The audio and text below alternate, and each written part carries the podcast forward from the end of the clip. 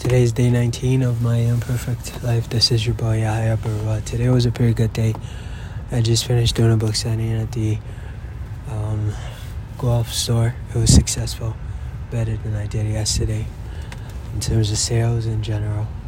But yeah, thank God for His mercy and for His favor. His favor, His favor, His favor.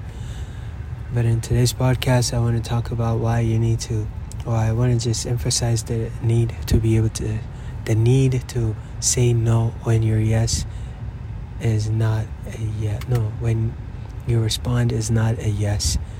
You know, when people ask, make re, uh, unreasonable requests of you, and uh, something that you don't want to do, you know in your heart of heart you don't want to do be able to say no and be okay with whatever consequences might be.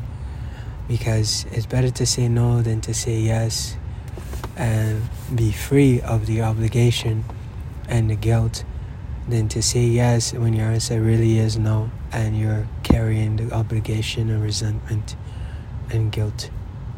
You don't want that. That's not worth it. So if people want something from you and you don't want to give it to them, just say no. Even God said, give freely. Uh, scripture said, give freely. Don't give out of obligation because I imagine that doesn't count as given. It's better to just give because you feel wholeheartedly you want to give. If you don't want to give, don't give. If you're not moved to give, don't give. I'm not saying be selfish.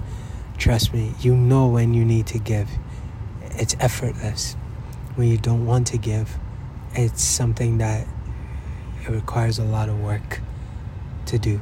So give because you want to give. Say yes because your answer is yes. And say no because your answer is no. Thank you for listening. Strugglesofadreamer.ca is my website. I invite you to read my book if you don't already have it.